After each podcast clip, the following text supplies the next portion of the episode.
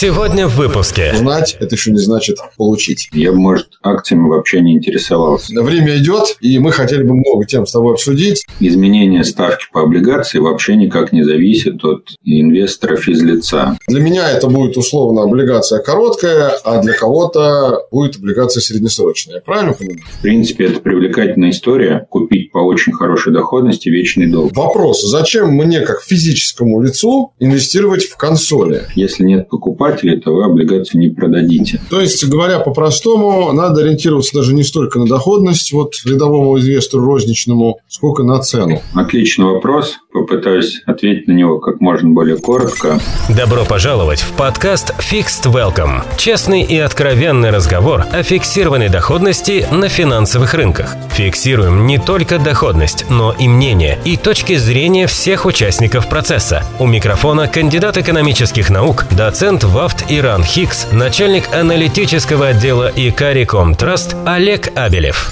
Всем здравствуйте, друзья! Меня зовут Олег Абелев, в эфире подкаст Fixed. Welcome! Я рад приветствовать всех на волне честных и откровенных бесед, диалогов и разговоров о всех рынках с фиксированной доходностью. И вы знаете, дорогие слушатели, я думаю, что, наверное, я буду начинать как мантру каждый выпуск нашего подкаста фразой, с которой мы завершили первый, самый дебютный наш выпуск. Говорили с Ильей Винокуровым, членом Совета Ассоциации владельцев облигаций, о том, что фиксированная доходность – это не та доходность, которую ты фиксированно получишь, а та, которую ты фиксированно знаешь. Но знать – это еще не значит получить. Уважаемые слушатели, обязательно Обязательно пишите нам ваши отзывы, задавайте вопросы на электронную почту korp.sobakarecom.ru. Мы обязательно на все вопросы ответим. Может быть, если их наберется достаточно большое количество, в конце первого сезона мы сделаем отдельный эпизод, где будем отвечать на ваши вопросы. Ну и, в принципе, любые комментарии, ваши мысли, критику, советы мы принимаем, поскольку мы понимаем, что мы работаем для вас, и вы наш основной и самый ценный актив. Обязательно пишите нам, представляйтесь, откуда вы, из какого вы города, чтобы потом, когда в последнем выпуске сезона мы будем зачитывать ваши вопросы, мы это делали не анонимно. Слушайте наши предыдущие выпуски. Вот относительно недавно мы записали выпуск с главой Национального рейтингового агентства Алины Розенцвет о том, что такое рейтинг на долговых рынках, с чем его едят и как правильно пользоваться рейтингами. Ну и вообще много всего интересного. В частности, был хороший выпуск с Игорем Файнманом, инвестиционным советником, который рассказывал, как подходить к рынку облигаций тем, кто только-только начинает это делать. И мы обсуждали в целом весь рынок облигаций. Так что обязательно слушайте все наши эпизоды. Ну а сегодня мы будем говорить о конкретном, весьма конкретном типе долговых бумаг. Это корпоративные облигации. Сразу предчувствую, что многие слушатели наши могут кидаться в меня камнями и говорить, ну а как же коммерческие, а как же там какие-то там облигации, которые являются высокодоходными. Знаете, но мы все-таки сразу оговоримся, что мы говорим о классических корпоративных облигациях. Сегодня на вот это вот поле высокодоходных облигаций, коммерческих облигаций мы не вступаем. Во-первых, у нас уже есть на эту тему ряд эпизодов, желающие могут послушать это. А потом все-таки мое лично сугубое мнение, сегодня мы еще обязательно поговорим об этом с нашим гостем, что корпоративные облигации – это отдельная история, и не надо мешать зерна и плеву, что называется. Поэтому тема сегодняшнего эпизода – это корпоративные облигации. И сегодня мы будем говорить о том, как в них инвестировать, как их выбирать, какие есть подводные камни, плюсы, минусы, на какие параметры в их выборе нужно ориентироваться. И я с удовольствием представляю нашего сегодняшнего гостя, с которым мы будем обсуждать эту тему. Это исполнительный директор департамента рынка капиталов инвестиционной компании, инвестиционной группы, даже я правильно сказал бы, «Универ» Артема Тузова. Артем, здравствуйте. Здравствуйте, Олег. Здравствуйте, слушатели. Рад всех приветствовать. Надеюсь, эфир получится и что-то новое мы донесем до нашей аудитории. Безусловно. Я сразу хочу начать, наверное, нашу беседу, Артем, в благодарности тебе. Да? Давай на «ты», я думаю, что это будет нормально. Да, нормально. В рамках беседы. Э, и спасибо, что пришел. Fixed welcome. Давай тогда начинать. Ну и, наверное, первый вопрос, который я тебе хотел бы задать, он такого общего плана. Я так понимаю, ты занимаешься долговыми рынками уже достаточно давно. Ну, понятно, что там нет царя Гороха не с 91 -го года. Ну, скажем, последние годы, да. Вот скажи, что такого основного, прежде чем мы перейдем к деталям, а мы к ним обязательно перейдем, ты можешь такого выявить на долговом рынке именно в сегменте корпоративных облигаций за последние годы? Какие вот основные тренды можно, наверное, назвать? Единственное, я прошу тебя быть достаточно лаконичным, поскольку у нас время идет, и мы хотели бы много тем с тобой обсудить. Я думаю, что это будет интересно слушателям. Пожалуйста, тебе слово. Ну, основное, что хочется отметить э, и с чего начать, с того, как я заинтересовался корпоративными облигациями и стал ими торговать, сначала самостоятельно, потом уже стал тут карьеру строить. Это был 2014 год, когда случились первые санкции, и тогда корпораты упали до доходности, которые были, условно говоря, в 2-3 раза выше, чем дивидендная доходность по акциям, к которым я привык. Я тогда очень этим заинтересовался и стал э, искать варианты, что купить. И в итоге пришел к такому интересному выводу, что если бы меня изначально познакомили только с облигациями, я бы, может, акциями вообще не интересовался. Потому что тут есть такая вещь, как, если упрощать, накопленный купонный доход. То есть каждый день, когда ты во что-то инвестировал, тебя за это награждают. Но это, в принципе, в любой облигации, вне зависимости от ее типа, такое есть. В отличие от акций, где никто инвестора не гладит по голове, а говорят, вот купил, весь риск твой, но и вся доходность твоя. Здесь все-таки купон каждый день компенсирует человеку тот риск, на который он идет. И главное, к чему хочется стремиться, чтобы понимать вот этот риск и доход и баланс между ними. В отличие от акций, здесь все-таки это можно считать. Вот э, именно тот принцип, с которого мы начали наш сегодняшний эпизод, когда я сказал, что фиксированная доходность это не та, которую ты фиксированно получишь, а именно то, что ты ее можешь посчитать, это, наверное, греет душу тем людям, профессионалам, специалистам, а может быть даже инвесторам, которые выходят на рынок фиксированной доходности. Ну, давай теперь более подробно поговорим о непосредственно корпоративных облигациях. И я предлагаю построить наш сегодняшний диалог не просто в целом разговор о корпоративных облигациях, а я буду задавать тему для беседы именно с точки зрения параметров, по которым мы подходим к корпоративным облигациям. Потому что говорить обо всем можно долго, но если мы будем отталкиваться от каких-то конкретных параметров, то мы пойдем примерно по этому пути и в конце немножко поговорим о том уже, какие есть стратегии заработка. Да? Потому что сразу говорить о том, как зарабатывать, наверное, это не очень правильно. Наши слушатели далеко не все подготовлены к этому, поэтому давай мы вначале по каким-то основным критериям пройдемся и по их выбору. Начнем, наверное, ну, скажем так, с вообще видов корпоративных облигаций. Значит, коммерческие мы не берем, я об этом сказал вначале. Давай вот мы сделаем разделение на биржевые и внебиржевые корпоративные облигации. Я так понимаю, что существуют и те, и те. И вообще, если человек выходит на этот рынок корпоративных облигаций, то вообще на что ему стоит смотреть? Может, ему вообще на внебиржевые не смотреть? Или все-таки там выбора больше, чем на биржевых? Вот пару слов на эту тему. Ну, это зависит, конечно, от конкретного человека. Если говорить о обычном физике, который решил, что его не устраивает доходность депозита, и он ищет альтернативу, то, конечно, ни на какую внебиржу лучше не смотреть, потому что без э, квалифицированного инвест-советника или трейдера там делать нечего. Скорее, человек потеряет good. А потерять он может из-за своей неопытности, потому что облигации все-таки, ну, как и все инвестиции, не любят суеты, и попробовать быстро выйти на внебирже из позиции – это дело такое бесперспективное. Поэтому стоит смотреть именно на коммерческие биржевые облигации, где все-таки до того, как что-то купить, можно самостоятельно даже оценить ликвидность, оценить рынок и понять, сможешь ли ты эти облигации так же быстро продать, как купил. Ну, я тебя немножко поправлю. Мы говорим скорее не о коммерческих, а о корпоративных биржевых облигациях. Да, да, конечно, корпоративных. Если мы говорим о рисках, да, ты сказал, что лучше неопытному на внебиржевые корпоративные облигации не засматриваться. Но если коротко, буквально в двух словах, а в чем основной риск для начинающего инвестора здесь сосредоточен? Есть риски в облигациях такие традиционные, которые риск дефолта, да, он э, присутствует во всех облигациях. А что дополняет э, внебиржевые облигации, это еще и риск ликвидности. А точнее говоря, это так называемый спред. То есть ты купил по 100%, а поскольку ты можешь продать облигацию. Тоже по 100 или по 99, например. Это еще нормально. Но если ты можешь продать только по 80, 70, то никакой купон уже не компенсирует тебе вот эту потерю в спреде. И если я правильно понимаю, Артем, что, условно говоря, чем облигация надежнее, тем уже спред, да? Да, да. То есть, что можно сказать про внебиржевой рынок облигаций, да? Во-первых, что там торгуют профессионалы, и они торгуют большими объемами. Опять же, почему я не хотел бы, чтобы физики туда смотрели, потому что, ну, там лот условно, от 100 тысяч долларов или там от 15 миллионов рублей.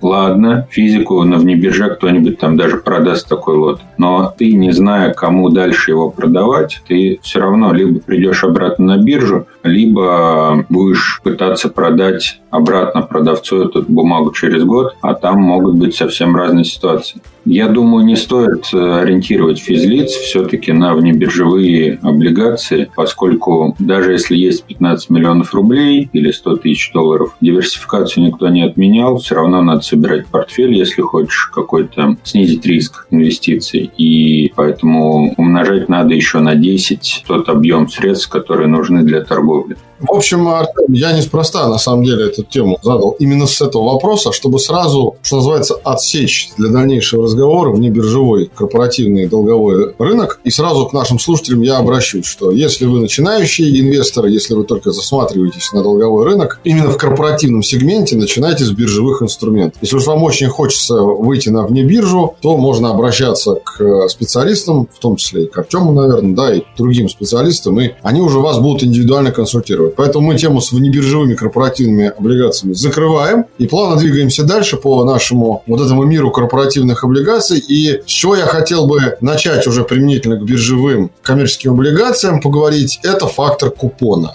Я предлагаю более подробно остановиться. Во-первых, здесь, наверное, стоит сказать о том, что купоны бывают разные. Есть купон фиксированный, есть купон плавающий, есть купон переменный там, и так далее. Вот давай на пальце, что называется, простым языком, Артем, расскажем нашим слушателям, какие купоны бывают, из чего этот самый купон состоит, как он считается, и самое главное, какой купон, собственно говоря, кому выбирать и зачем какие купоны нужны. Отличный вопрос, и он не такой простой, как мне бы хотелось потому что облигация – это долг, и, по сути, купон – это история, отвечающая на вопрос эмитента к самому себе, а на каких условиях мне дадут в долг деньги. И если у тебя хороший кредитный рейтинг, то, конечно, тебе дадут в долг в виде облигаций под э, минимальный процент на длительный срок и даже фиксированную ставку. То есть э, финансовому директору такой корпорации очень легко рассчитать все свои будущие денежные потоки и платежи. А вот если, например, корпорация хочет занять очень много денежных средств, то есть не миллиард рублей, скажем так, а 40 миллиардов или 200 миллиардов, а у них уже встает вопрос, кто будет покупателями моих средств, что нужно им. То есть может быть хороший рейтинг, но такими деньгами располагают только пенсионные фонды у них э, интересы, чтобы пенсионеры на горизонте там, в 15 лет получили прогнозируемую доходность. И тогда, например, РЖД выпускает облигации уже с плавающей ставкой, привязанные к э, индексу потребительских цен. А, давай, э, Артем, секунду, да, чтобы у наших слушателей в голове это устаканилось, да, я тебе такой более конкретный вопрос задам. Давай с позиции эмитента вначале, да. В каком случае эмитенту выгоднее выпускать купон фиксированный, а в каком случае плавающий? Это зависит от мнения эмитента, что будет дальше с рынком. У него есть всегда альтернатива в виде кредита в банке. И, в принципе, финдиректор, когда принимает решение, что надо выпустить облигации, он может основывать свой прогноз на том, что ставки, например, будут расти по кредитам в банке. Тогда ему выгодно взять по фиксированной ставке сейчас выпустить облигации, потому что через год или два любой кредит будет дороже, чем вот эта ставка фиксированная сделанное по облигациям. И наоборот, а, если, например, сейчас ставки на рынке очень дорогие, когда ЦБ, например, берет и повышает ставку не до 7, а до 12 процентов, по этой ставке и облигации рынок берет, и кредиты выдаются. Что делать, чтобы хотя бы в будущем свою долговую нагрузку снизить? Тогда набирают популярность облигации именно с плавающей ставкой, которая будет уменьшаться вслед за уменьшением ключевой ставки ЦБ. То есть это просто такой механизм а, давать рынку ту доходность, которая адекватна для текущей ситуации на рынке. То есть это такая более приспособленная к реальности плавающая, условно говоря, ставка. Но тогда возникает вполне логичный вопрос. Мы сейчас с позиции эмитента, опять же, обсуждаем, что чем длиннее выпуск по сроку, про срок мы еще будем говорить, тем более, наверное, выгодно эмитенту давать плавающую ставку. Потому что он же не знает, какая будет реальность. Там, не знаю, через 5 лет, через 10 лет. А более короткие облигации выгодно давать по фиксированной ставки купона. Либо я заблуждаюсь, и это неправда. Но здесь разные точки зрения бывают. На мой взгляд, как раз наоборот. Потому что при любом долге у тебя помимо процентной ставки есть еще и ставка инфляции. И если у тебя фиксированный процент по долгу и долгий срок, то инфляция начинает э, влиять уже на реальную стоимость тех денег, которые ты возвращаешь через 10 лет. Если у тебя инфляция 7 и долг 10, то ты очень даже неплохо экономишь как корпорация на вот этих движениях. А с другой стороны, если такая будет большая инфляция, у тебя плавающая ставка по купону, то Центральный банк, как, например, это сейчас происходит, будет реагировать на эту инфляцию повышением ключевой ставки, и у тебя автоматом повышается и стоимость процентов по займу, что может быть не очень выгодно. Ну, лично мое мнение, что облигации с плавающей ставкой все-таки как раз берут э, на более короткий срок, чем э, на длинный срок берутся э, фиксированные ставки. Это мы с тобой, знаешь, как это, стакан наполовину пуст или наполовину полон. Смотрели, скажем так, на одну и ту же проблему но с разных сторон. Это, кстати, еще раз доказывает тот факт, что на долговом рынке все не так однозначно, как кажется на первый взгляд. Тут, Олег, еще вопрос в том, что наше мнение, наверное, и значение не так имеет, как мнение первое – это самой корпорации, что будет с рынком и как ей реагировать на это, как ей э, свой казначейству, как поддерживать свои запасы финансов. И второе – это мнение ключевых инвесторов. То есть, я имею в виду тоже банки, страховые пенсионные фонды или там крупные фонды управляющих компаний, компании и так далее, которые тоже смотрят на такую доходность в широком смысле слова и говорят, что вот нам сейчас интересно вот это. И ищут эмитента, который готов, например, по таким условиям занимать деньги. Вот давай как раз, это очень правильно, что называется, меня подвел своим ответом к следующему вопросу. Поговорим на предмет фиксированной или плавающей ставки купона уже с позиции не эмитента, а с позиции инвестора. Fixed Welcome. Ну, давай, наверное, все-таки, поскольку большинство нашей аудитории это инвесторы розничные, там фонды, юрлицы, там другие компании, это немножко отдельная история. Институционалов давай мы брать не будем. А вот если мы выходим а, на решение этого вопроса с позиции розничного инвестора. Вот я розничный инвестор, окей, я, значит, выбираю корпоративную облигацию, слушаю этот эпизод и плавно подобрался к вопросу купона. Там еще много чего будет дальше, но окей, мы говорим про купон. Выбрал, что она биржевая. Так, смотрю, фиксированный или плавающий. Давай так, при прочих равных, допустим, ставка на размер купона, он там плюс-минус сопоставим. Но, тем не менее, один фиксированный, другой плавающий. Когда мне что выбирать? При, э, условно говоря, скажем так, финансовом положении и рейтинге эмитента одинаковом. Понятно, что мы не будем говорить о ВДО и Газпроме, да, с точки зрения плавающих или там фиксированных купонов. Условно говоря, Газпром выпускает выпуск с фиксированным купоном на те же сроки, на ту же сумму и выпускает выпуск, соответственно, на ту же сумму, на те же сроки, но с купоном плавающим. Как мне себя вести? Может быть, мой ответ будет противоречить э, финансовой грамотности и вообще с точки зрения фин-модели и математики, мой ответ будет неверный. Но я еще в него добавлю психологию. Потому что когда неопытный инвестор, для него очень большой стресс получить не тот доход, который он ожидает. То есть э, ему год приходили там купоны, например, по 10% годовых, а в следующий год при плавающей ставке поменялось не в его сторону, и ему будет приходить по ставке, например, 8 годовых. Для него это стресс, для него это большая проблема, проблема, и он не может утешаться мыслью, что если бы ситуация развивалась по-другому, он бы заработал 12. Он э, это не понимает, что он, э, скажем так, э, покупал облигацию, которая его страховала от определенных событий. Поэтому, чтобы упростить начинающему инвестору жизнь, я бы рекомендовал исключительно короткие облигации до трех лет и с фиксированным купоном, чтобы человек не задумывался о сложных вещах. Не надо по первому времени об этом думать. Просто облигации короткие, в которых всегда есть ликвидность, и фиксированный купон, чтобы худшее, что может случиться тогда с инвестором, что ему придется просто ждать до погашения, получая ту доходность, на которую он изначально был согласен, покупая облигации. Ну смотри, Артем, ты привел пример такой негативный, что была ставка условно 12 купонов, потом стала 10. Но может же быть и наоборот, что вначале ставка была 10, потом она станет 12, или эта роль никакой не играет? Ну, это то же самое. Тогда будет вторая психологическая ловушка, что человек будет считать, что он очень хорошо инвестировал, а основываясь на тех событиях, которые он вообще не контролирует, потому что изменение ставки по облигации вообще никак не зависит от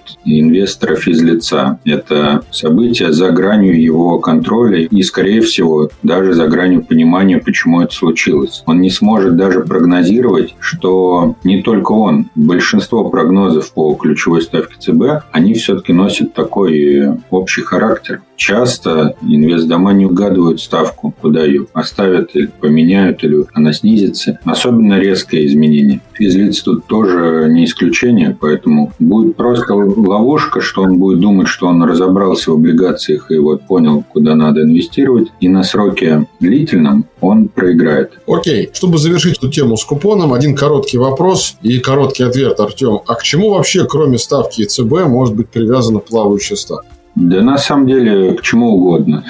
О, как.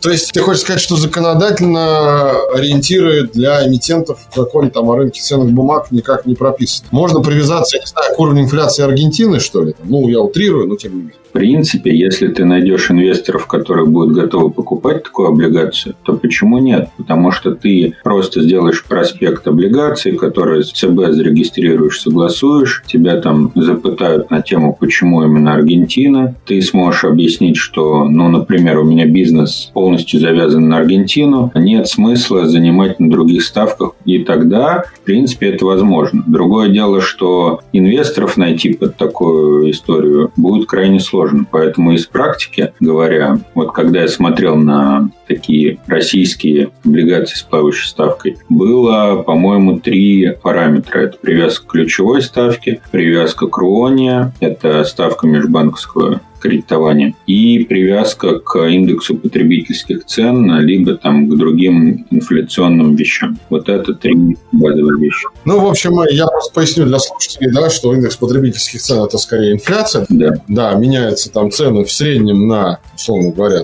те или иные определенные наборы товаров, а РОНИА – это, говоря по-простому, это ставка, по которой банки друг другу дают кредиты на определенный срок. Ну что, завершая эту тему, могу только сказать, что мне придется убедить ЦБ в том, что мало того, что у меня бизнес завязан на Аргентине, но еще и, видимо, потенциальные инвесторы в мою облигацию – это потомки иммигрантов первой волны дореволюционной, которые в Аргентину уехали. И обладают русским языком и ведут там бизнес. Олег, короткий момент. Э, как раз начинающим инвесторам, я думаю, все сейчас побегут искать облигации, привязанные именно к инфляции, потому что все уверены, что, глядя на полки магазинов, они уверены, что инфляция в России процентов под 30 ежегодно. Я не буду с этим спорить, но факт в том, что инфляция, которая замеряется Росстатом и которая имеет значение для этой ставки, она не такая большая, как людям бы хотелось. И бывает так, что люди думают, что инфляция 20-30%, а Росстат фиксирует 4%. И это может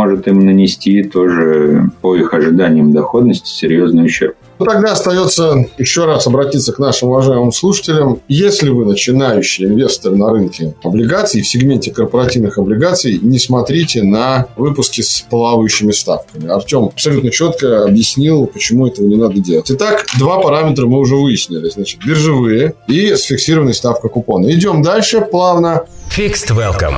И следующий важный момент, о котором хочется поговорить, и Артем вкратце уже об этом упомянул, это срок. У нас есть четыре вида облигаций. Если что, так сказать, Артем, да, меня поправит, но, насколько я помню, это короткие, средние, длинные и бессрочные. Они же консоли среди корпоративных облигаций. Вот давай, прежде чем мы будем отвечать на вопрос, какие надо выбирать, давай мы расскажем, во-первых, нашим слушателям, какие являются каковыми. Потому что я слышал много точек зрения и на тему того, где вот эта грань по срокам. То есть, условно говоря, как отличить короткую облигацию от среднесрочной облигации, а среднесрочную от долгосрочной. Или вообще этих правил нет, и каждый, кто работает на финансовом рынке с облигациями, определяет это для себя сам. На мой взгляд, срок облигаций для физлиц обычных и, скажем так, для тех облигационных трейдеров, математиков, физиков, которых я видел, это вообще разные вещи. То есть для физлиц это событие, скажем так, календарное, а для облигационных трейдеров, профессионалов это событие скорее, ну, на мой взгляд, математическое. А для рисковика это это вообще как бы событие рискованное, потому что если говорить о сроках облигаций, есть облигации однодневные. Ты их сегодня купил, завтра они погасились. Тебе просто за день начислилась э, ставка. А это, в моем понимании, супер короткие. Есть облигации, вот, которые называют короткими, скажем так, до года. Их отличительная особенность том, что, опять же, физлица обычные, скорее всего, не будут удовлетворены доходностью, которую эти облигации приносят, потому что там начинают действовать такие свои облигационные законы и формулы, которые, в общем-то, человек видит, что доходность к погашению там 4% или 5%. Артем, давай пока вот я хотел дальше об этом поговорить, там, зависимость доходности от срока. То есть я так понимаю, что нет четкого деления на сроки. У каждого она своя. То есть если я сказал, что я покупаю облигацию, которая погашается, там, не знаю, в 2023 году, в октябре, то для меня это будет условно облигация короткая, а для кого-то будет облигация среднесрочная. Я правильно понимаю? Нет, если говорить про физлиц, то, конечно, у них есть градация, она, в общем-то, понятная. Давай про нее расскажем нашим слушателям. Да. Отталкиваемся от того же самого, что в депозитах. То есть до года это короткий депозит и короткая облигация. От года до трех лет это там средний срок. Ну, если ты найдешь банк, который на 10 лет депозит даст, то это уже долгосрочный депозит и долгосрочная облигация. Вот и все. Также и надо, на мой взгляд, если ты начинающий инвестор в облигации, также надо и воспринимать облигации, что ты отнес, скажем так, деньги на депозит в таком квазибанке со своими там плюсами и минусами. Ну, здесь вроде бы все понятно, но все-таки есть одна деталь, которая отличает облигации по сроку от депозитов. Вот про краткосрочный, среднесрочный, долгосрочный более-менее понятно. Думай так же, как будто ты открываешь депозит и исходи из своих целей и задач. Да? Там 30 лет, 30 лет, год, год. Вопрос, зачем мне, как физическому лицу, инвестировать в консоли, в бессрочные облигации? И нужно ли мне вообще на них обращать внимание? Потому что, Артем, вот я вижу, в последнее время появляется их количество, немного, но увеличивается. Насколько я помню, ты поправишь, ты, наверное, лучше в этом рынке да, разбираешься с точки зрения именно эмитентов. Насколько я помню, Промсвязьбанк и ВТБ, кажется, имитировали и РЖД такие облигации, но и за рубежом я знаю, что есть облигации, которые, насколько я помню, даже в Великобритании, которые там чуть ли не с 18 века до сих пор торгуются, их можно покупать. Зачем их покупать и какая в этом вообще для физ-лица инвестора выгода и идея? А может и не надо их покупать физлицу? Ну, почему? Всегда есть своя логика, зачем э, что-то покупать. Просто она должна совпадать э, с реальностью. Например, кризисный период такой тяжелый, когда, например, Россию обложили санкциями, еще что-то, да даже ковид, да, можно было поискать, напрячься и найти какие-нибудь там, например, евробанды с очень хорошей доходностью, которые в 2014 году были вечные евробанды ВТБ, которые можно было купить с 20 доходностью. Да, это был короткий срок, всем было страшно покупать евробанды ВТБ, но если человек обладал определенной психикой, он мог это купить. А недавно, во время ковида, было то же самое, когда можно было купить определенные облигации с доходностью гораздо выше там, средней по рынку, скажем так, ненормальной доходности, потому что держатели продавали по тем ценам, по которым покупают. Это первый такой момент, когда в принципе, это привлекательная история. Купить по очень хорошей доходности вечный долг. Тогда в ближайшее время ты не будешь думать о том, что инфляция этот долг как-то разрушает доходность. Все равно это будет лучше, чем любая другая альтернатива. Второй момент, который, ну, на мой взгляд, интересен, это, опять же, ситуация, что облигация может быть и вечной, но их не обязательно вечно держать. То есть их можно каждый день продать, поэтому они вечные для того, кто занимает, а для того, кто их покупает, они имеют тот срок, который человек готов держать эти облигации. Ну да. Если вы не Дункан Маклауд, то да, то в принципе у вас есть, что называется, возможность купить и продать. Но тогда возникает вопрос, Артем, а зачем вообще эмитенту, да, мы потом к инвестору еще вернемся, просто чтобы сразу не уходить далеко от темы, зачем эмитенту себя загонять в статус вечного заемщика?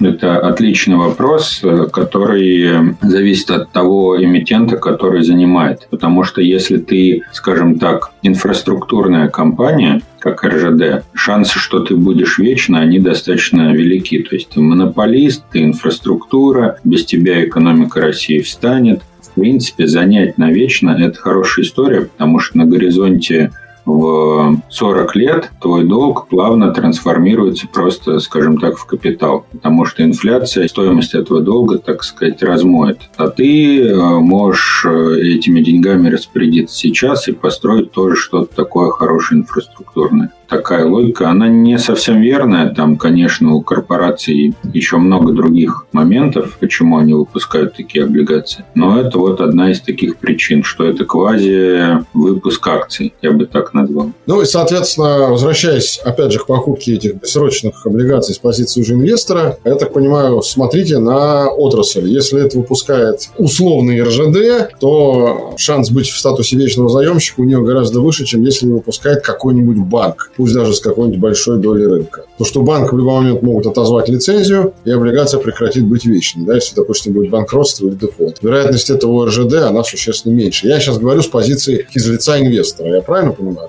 Я бы сформулировал еще короче. Если уж мы задали рамки куда неопытному человеку инвестировать, то я называл срок три года. И тут уж не вечные облигации, не суборды, даже которые не вечные. Суборды, в общем, когда вы слышите слово, которое не понимаете и которое как-то звучит сложно и пугающе, лучше такие облигации не инвестировать, потому что пока вы начинающий инвестор, для вас это скорее проблема, чем польза. Потом при накоплении опыта. Можно и туда. Я далеко забрался в том, куда я лично инвестирую деньги. Но если вы начинающий инвестор, лучше все-таки ограничиться самыми такими простыми облигационными инструментами. Ничего вечного. Окей, Артем, подводя итог темы нашей беседы о сроке. Итак, мы выбираем биржевые, мы выбираем с фиксированным купоном. И если мы говорим о сроке, если можно коротко, значит, какой срок начинающему инвестору физлицу все же выбрать? От года до трех лет. И э, один, буквально два аргумента почему. Еще раз, чтобы слушатели поняли. Главный мой аргумент в том, что это самые расторгованные и самые ликвидные облигации, в которых ставка, которую вы покупаете, в принципе, не подвергается ни разрушению с точки зрения инфляции, вы не замечаете этого разрушения, ни разрушению с точки зрения хождения там, ключевой ставки, потому что на таком сроке, скорее всего, если что-то пошло против вас, например, Центральный банк стал поднимать ставку резко и обвалилась цена облигаций, это случится, скорее всего, не сразу, а, например, в середине срока жизни облигаций. Вам останется терпеть полтора года и получить обратно свои деньги. То есть не обязательно продавать на рынке и терять деньги, а можно пойти другими путями. То есть короткий срок облигации страхует вас от рисков резкого изменения цены. Как пример, дефолт 2008 года, например. У вас облигация, у которой через полтора года будут выплаты. Через полтора года, то есть это условно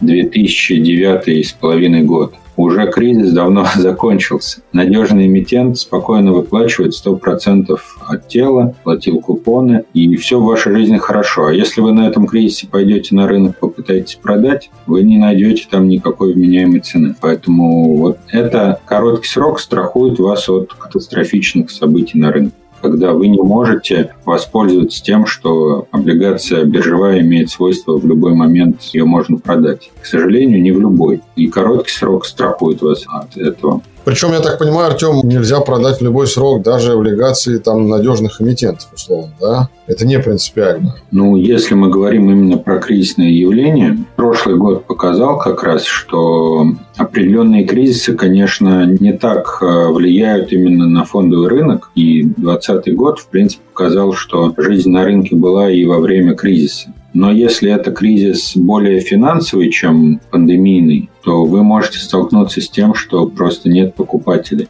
Если нет покупателей, то вы облигацию не продадите. И если она длинная десятилетняя, тоже можете попасть в ловушку, что будете думать, что лучше не будет. Вы, когда думаете морально, что надо терпеть 10 лет, вы не готовы. А если это облигация, которая там через полгода или через год завершит свой срок жизни и вам выплатит тело облигации и последний купон, вы спокойно терпите, это не так страшно для вас. Ну и второй момент, на рынке есть такое свойство, то чем ближе к сроку погашения, с трех лет до полутора, до года, тем облигация более ликвидная. Там единственное, в последние два месяца можете столкнуться с какими-то проблемами, там проще держать до погашения. Понятно. Fixed Welcome.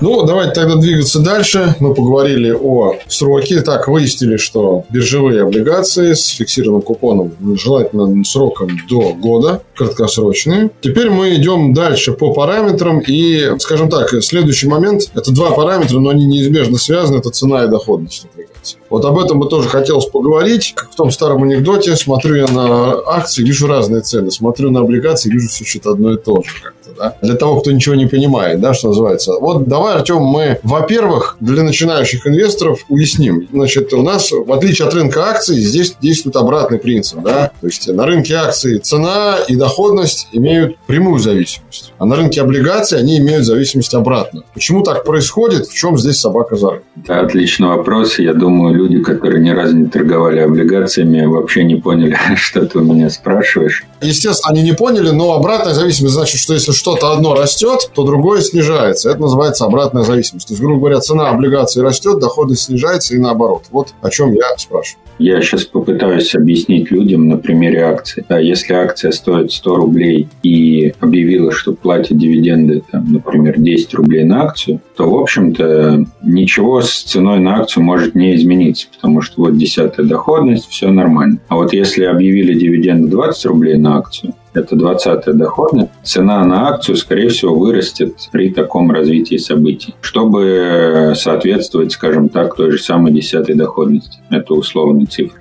В облигациях другая логика. Там, во-первых, нет дивидендов, там есть э, ставка безрискового займа, то есть, скажем так, для упрощения, ключевая ставка ЦБРФ. И если вы купили облигацию с 10 доходностью, а ключевая ставка ЦБРФ стала 15, то облигация тоже будет корректироваться, чтобы соответствовать этой доходности минимум с 10 надо упасть на 15. А что это значит для вас? Что облигации будут на рынке приносить большую доходность, но по телу она упадет в цене. В отличие от акций, которые при большей доходности вырастут в цене, облигации при большей доходности упадут в цене. То есть, если вы держите облигации, вам выгодно, чтобы доходность по ним падала, тогда вы их с выгодой можете продать. Если вы держите облигации, доходность по ним растет, вам это невыгодно, потому что ваша личная доходность, она фиксируется в момент покупки облигаций. И потом уже вы, если продаете облигацию с большим доходностью, вы теряете деньги. Надеюсь, стало чуть понятнее.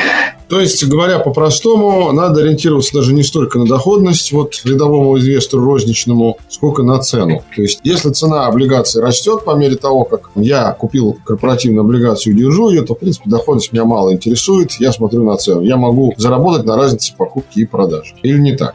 Ну, мое мнение, если говорить про обычного человека, у которого есть другая жизнь помимо фондового рынка, в принципе, его должно устраивать так называемая доходность к погашению, которую человек получает в момент покупки облигаций. И, в принципе, больше на рынок скажем так, желательно не смотреть, потому что движения рынка, которые человек еще и не понимает, они могут его заставить продать облигацию и потерять деньги. А если он просто держит за погашение, он получит ровно ту доходность, э, которую он покупал изначально. За исключением момента, к которому еще не добрались, это кредитный рейтинг и риск дефолта потому что легко советовать не смотреть на рынок, но когда человек по итогу узнает, что он не смотрел на рынок, а облигация ушла в дефолт, он, конечно, за такой совет меня сильно ругать будет. Поэтому надо нам поднять вопрос, как все-таки помимо доходности еще и смотреть на кредитный рейтинг, потому что от этого доходности зависит на самом деле. Окей, ну чтобы плавно завершить тему с ценой, да, давай мы дадим какой-то, может быть, совет инвесторам, которые выбирают корпоративные облигации и добрались вот до этого параметра. Я выбираю облигацию при прочих равных определился со сроком, с купоном. Я смотрю на цену, я смотрю на доходность к погашению. Какие мои должны быть действия, как мне рассуждать?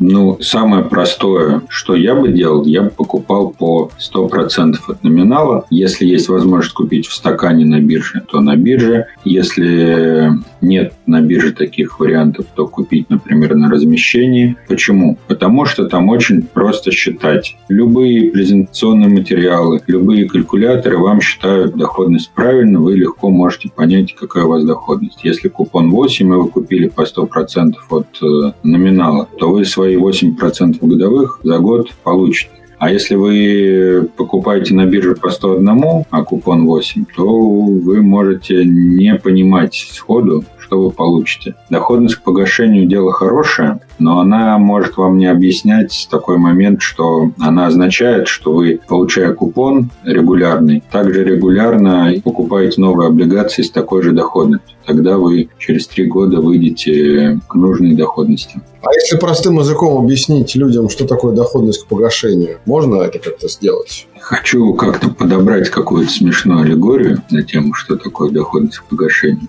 Наверное, так, да. Это ваше ощущение после трех лет семейной жизни. Это доходность к погашению.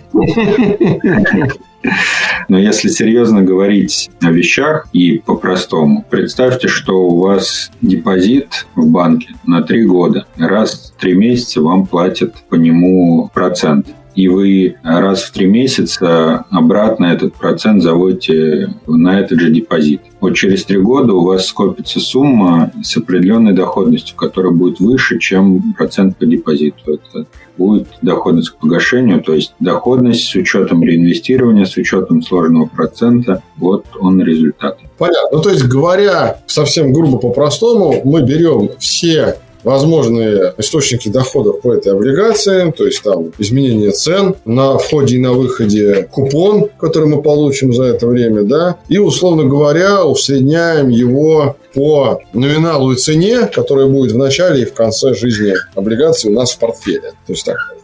Да, но я бы все-таки физлицам обычным, ну, я не знаю, вот если я маме буду объяснять, что такое доходность к погашению, мою облигацию никогда не купим. Я думаю, надо все-таки упростить задачу, чтобы человек понимал, что он по 100% от номинала вложил 100 тысяч рублей, он через год откроет брокерский счет, там получит свои, например, 110 тысяч, из которых 10 тысяч будут купоны, которые мы пришли, а 100 тысяч будут в облигациях. Вот то, чего хотелось бы, чтобы человек ожидал. Если купон под 10% годовых, он это и получит. Если он э, как бы рассчитывает применять она не сложная, может быть, это базовая финансовая математика, но она для обычных людей не очевидна. Я бы даже не призывал о ней сходу думать. Да, все правильно, Артем, я с тобой абсолютно соглашусь. Я попутно еще преподаю в Академии внешней торговли, я студентам там объясняю, что такое доходность к погашению с фломастером у доски и с графиками. Но у них глаза стекленеют же, уверен. Ну, когда человек имеет какие-то там математические знания, и он готов получать информацию в статусе студента, он нормально это воспринимает. Но явно это не про наших слушателей, которые едут за рулем да, и слушают подкаст. Уважаемые друзья, я так к слушателям обращаюсь. Ориентируйтесь на то, что нужно покупать облигацию по номиналу, и не надо дергаться и совершать резких движений. Купили, держим, и на погашение получаем к тому, что вы, собственно говоря, потратили на облигацию, какой-то еще доход плюс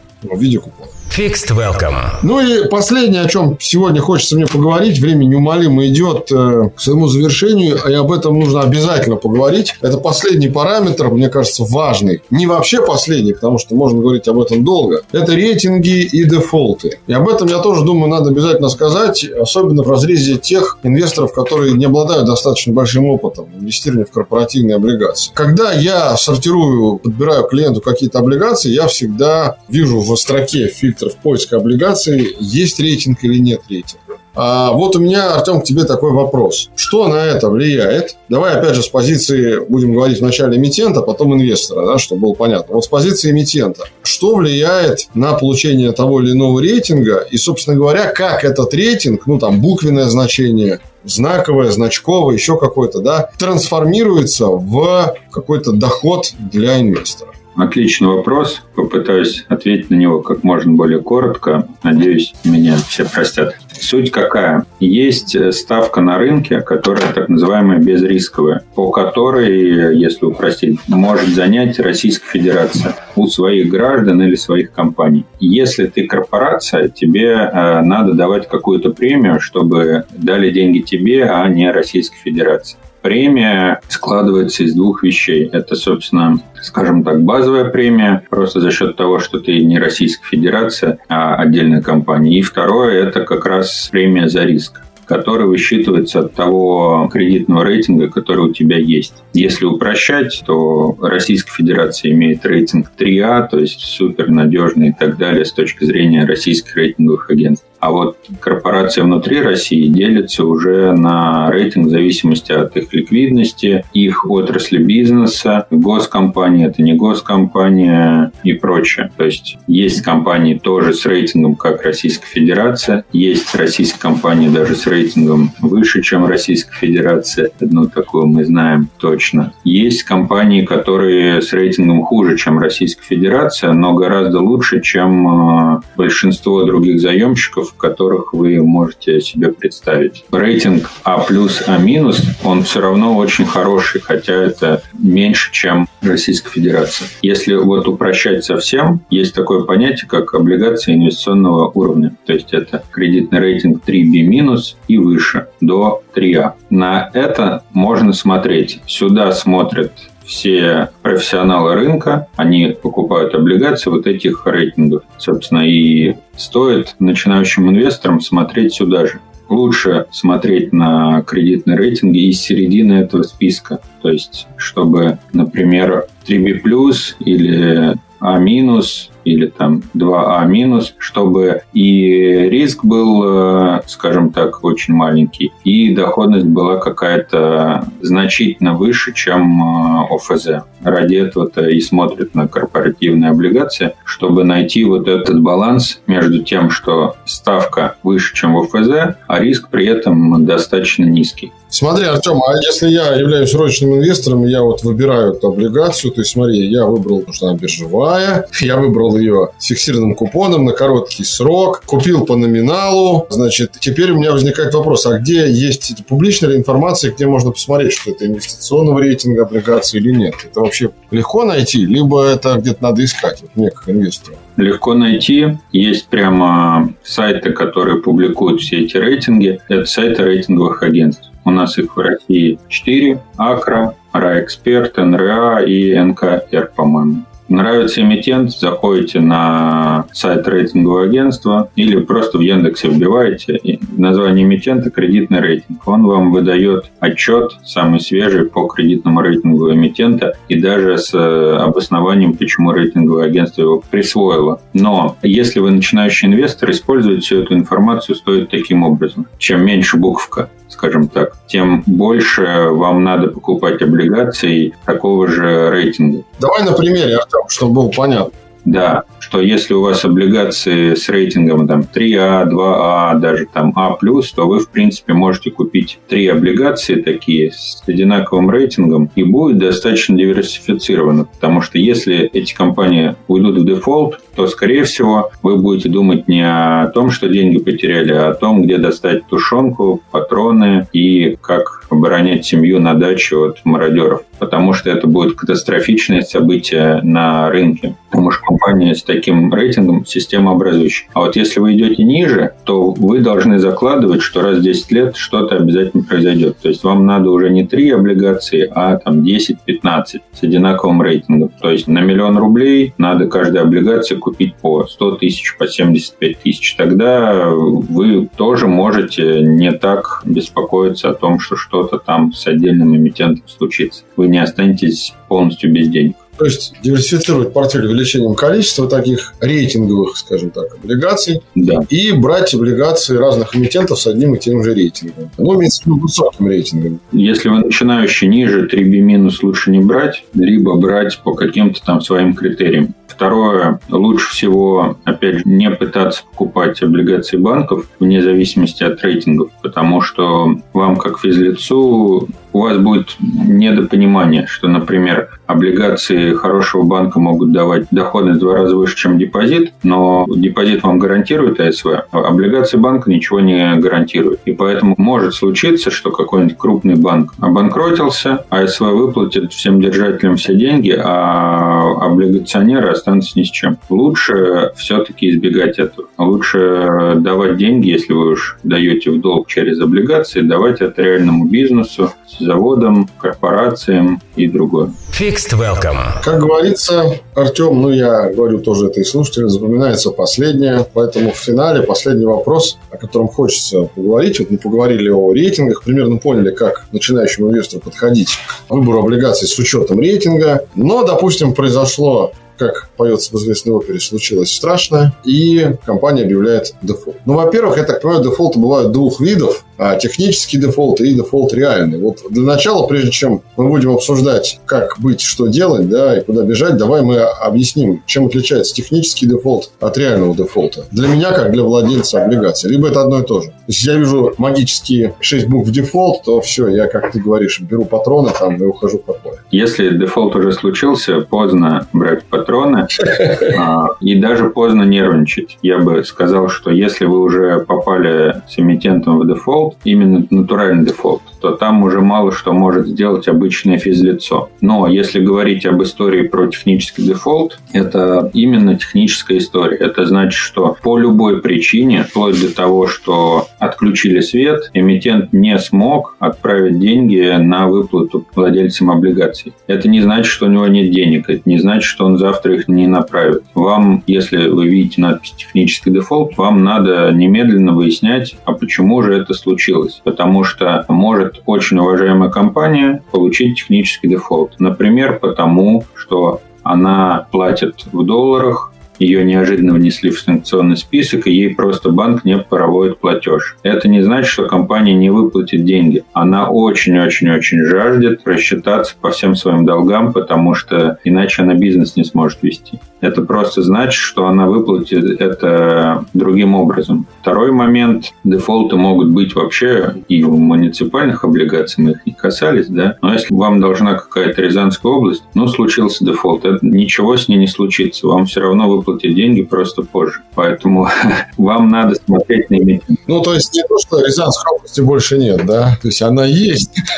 Да, да, да. Вам надо смотреть, а вот эта корпорация, она как Рязанская область, то есть есть она все еще существует, или с ней уже что-то случилось непоправимое. Перетечет ли технический дефолт в реальность? Все-таки надо нервничать, когда технический дефолт? Надо. Но не надо паниковать, не надо принимать необдуманных действий. Но могу сказать, что, разумеется, слово дефолт означает, что цена облигации упала, и возможно, что услышав, что это случилось, вам надо немедленно все продать, потому что завтра будет еще дешевле, послезавтра еще дешевле. Тут уже либо вообще не нервничайте, либо продавайте немедленно, как узнали о событии, потому что иначе эти 10 дней до реального дефолта или до выплаты купона могут превратиться для вас прямо в потерю сна, аппетита и прочее. Ну, в общем, в полную потерю. Да-да-да. Но я так понимаю, Артем, что все, что мы обсуждали до этого, получается абсолютно не актуально. Если появляется технический дефолт, не надо смотреть на сроки, купоны, рейтинги, просто продаем и все.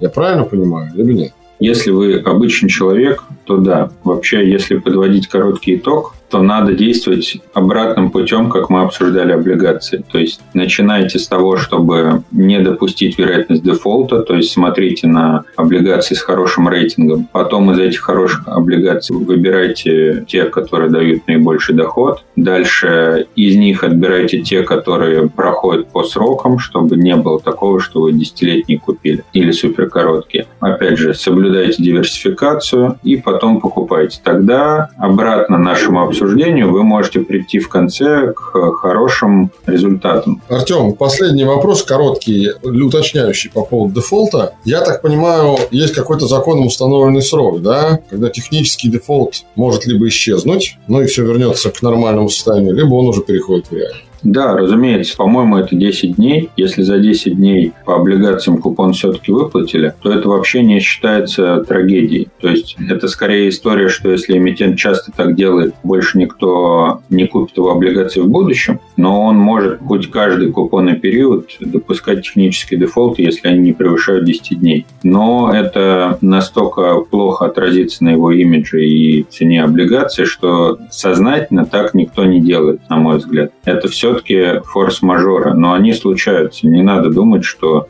такого не может быть. Технические дефолты бывают, просто вам надо свести это к минимуму. Если у вас 20 облигаций, ну, случился технический дефолт, вы не должны от этого паниковать и считать, что вы потеряете все деньги. Нет, вы потеряете в худшем случае одну двадцатую от вложенных денег. Ну что ж, уважаемые слушатели, я думаю, что мы плавно подошли к финалу нашего диалога с Артемом. Не бойтесь технического дефолта, но будьте на чеку. Смотрите на то, чтобы купон был фиксированный, если вы начинающий инвестор. Выбирайте краткосрочные облигации, если вы начинающий инвестор. Желательно покупать их по номиналу и желательно с инвестиционным рейтингом. Еще желательно, чтобы они у вас были одного и того же инвестиционного рейтинга разные. Тогда у вас будет все замечательно, хорошо и прекрасно с точки зрения соотношения дохода доходность риск, но помните, что риск потерь ваших инвестиций все равно есть. И я еще раз скажу, фиксированная доходность – это та, которую вы знаете, но не факт, что вы ее получите. Вот мы только что говорили о дефолтах и о всем этому сопутствующем. К сожалению, время неумолимо шло и дошло до своего финала. Мы, понятно, что не смогли обсудить абсолютно все параметры, по которым, наверное, имеет смысл выбирать корпоративные облигации, но тем лучше это будет повод встретиться с нашими уважаемыми спикерами и гостями в следующих эпизодах серии подкастов Fixed Welcome. Так что тема корпоративных облигаций, она не закрывается. Я думаю, мы ее только начали. Уважаемые слушатели, присылайте все ваши пожелания, вопросы на korpsobakarecom.ru. Все, что непонятно, даже как считать доходность к погашению. Я думаю, что это тоже вряд ли стало понятно вам сразу, но поверьте, значит, если такой вопрос будет, то нам придется открыть демонстрацию экрана, записать видео и приложить ссылку к нему в описании к подкасту, чтобы вы поняли, как это делается. Я с большим удовольствием благодарю